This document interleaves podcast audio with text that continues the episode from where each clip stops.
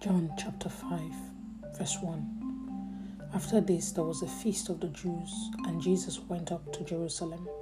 Now there is in Jerusalem by the sheep gate a pool, which is called in Hebrew Bethesda, having five pouches.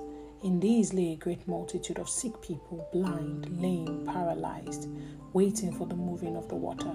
For an angel went down at a certain time into the pool and stirred up the water. Then whoever stepped in first, after the stirring of the water, was made well of whatever disease he had. Now, a certain man was there who had an infirmity 38 years. When Jesus saw him lying there and knew that he had already been in that condition a long time, he said to him, Do you want to be made well?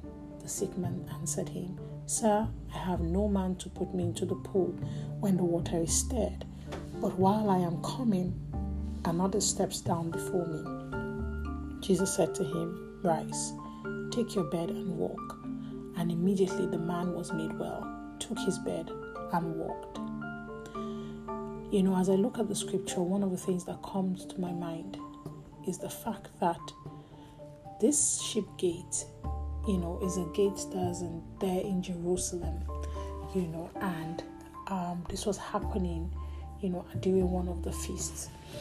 But at the same time, where you had, you know, the city that is known for prayer, that is known for worship, that is known for, you know, service to God, you still had just right there people who are blind, lame, paralyzed. Everything that the works of darkness does in the life of a person was existing in the same city.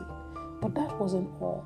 The Bible declares that there was a pool right there, and the angel used to come and stir up the water, and then whoever jumped in would be well.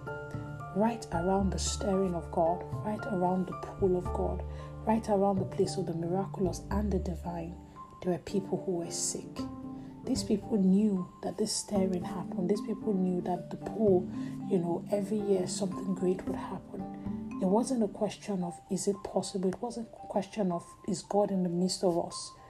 But in the midst of all that they knew about God, they were still unable to lay hold on the miracle themselves. You know, this is just like the lives of many of us. We are sitting around the staring of God. You know, we are sitting around ministers, pastors, you know, um, friends who actually carry the fire and the presence of the Holy Spirit we talk to them, we're sitting around, you know, Instagram conversations, we join prophetic groups, but yet there is so much brokenness in our lives. Yet there are so many things that can be described as us being blind or being lame. But the thing about this is when Jesus came, Jesus broke the protocol, Jesus broke the order, Jesus broke the limitation that made it impossible for all these people to be healed.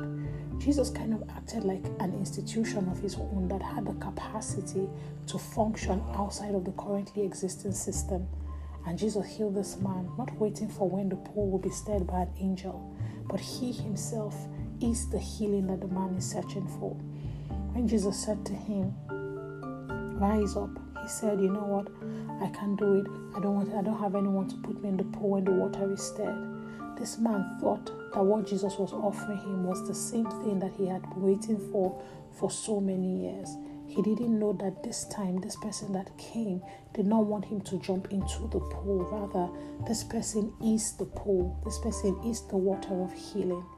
In the same way, Christ is calling us to go into the world, to break the institutionalized traditions that make it impossible for people to be saved, that make it impossible for people to be healed, that make it impossible for people to touch God.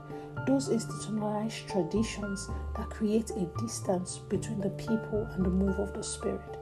And God, Jesus wants us to operate like He did, where we take His presence to the people, we take it to those who need it, we take the health to those who are sick, we take the wealth to those who are poor, we take the healing to those who are broken. We don't tell them, wait, someday God will reach you, but we tell them, as long as I'm here, God is here. As you listen to me today, I want you to stir up that water yourself. Don't wait for anyone to come stir it up for you. Don't tell yourself, perhaps an angel is going to come. You carry the presence of God, you carry the promise of God. Stir up the pool and watch the Lord do mighty miracles. not just in you, but in the lives of those around you. God bless you.